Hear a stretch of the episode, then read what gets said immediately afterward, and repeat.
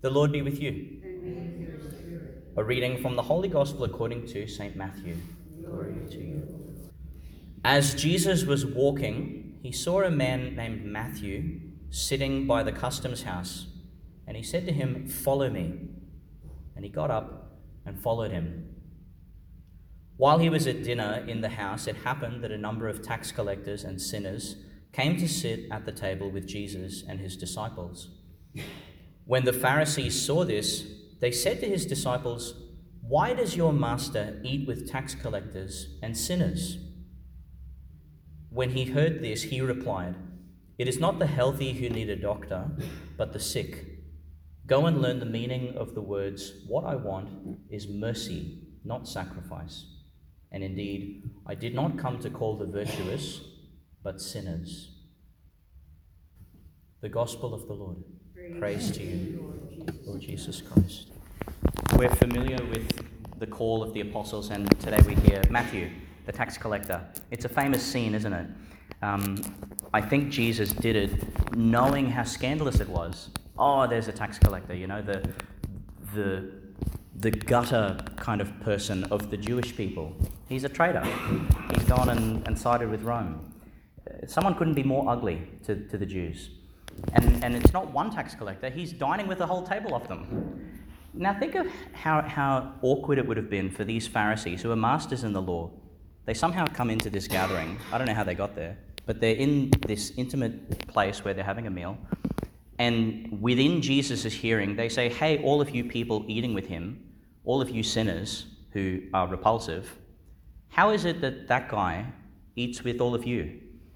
What an awkward encounter. And Jesus speaks up for his sheep. He speaks, they're not speaking to him, but in a way they are. They just don't have the courage to speak directly to him.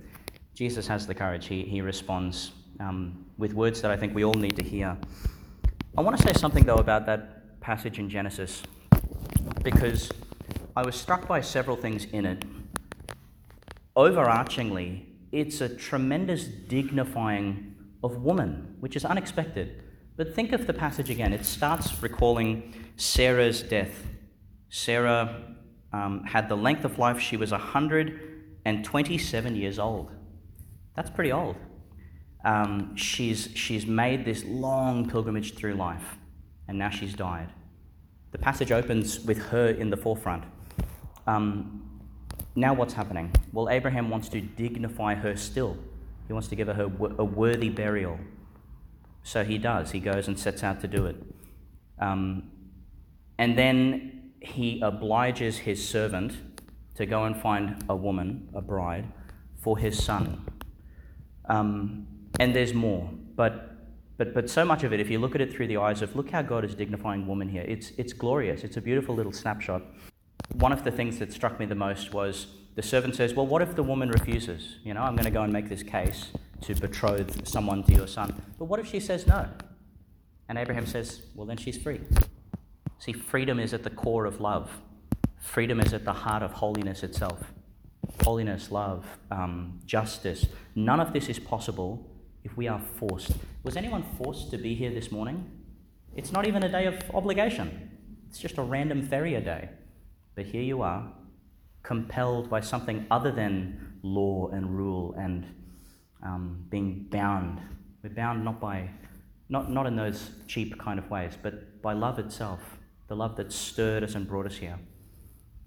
She comes following the servant, and when she sees Isaac, she covers her face, which is a beautiful sign of, yes, modesty, but also um, the worth that she has that Isaac has. Uh, you'll remember when Moses came down from praying on the mountaintop and his face was aglow like the sun, and he had to um, veil himself. There's something similar happening here.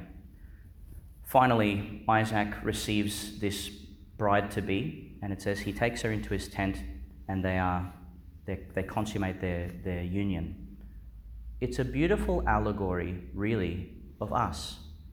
It may not seem like it, but it's the same story as Matthew when God calls us to mission, He's not just calling us, okay, go do that work, you nameless cog in my machine. He's saying, I call you by name because you are precious, and I love you, and I invite you. If you don't want to be a part of it, you're free. But true freedom would assent to this, wouldn't it? We'd say, Yes, Lord, call me. I'm coming. In fact, I'll come running. I'll employ my whole self to your endeavor. We gather now at Mass, a mystery where God has called each of us by name.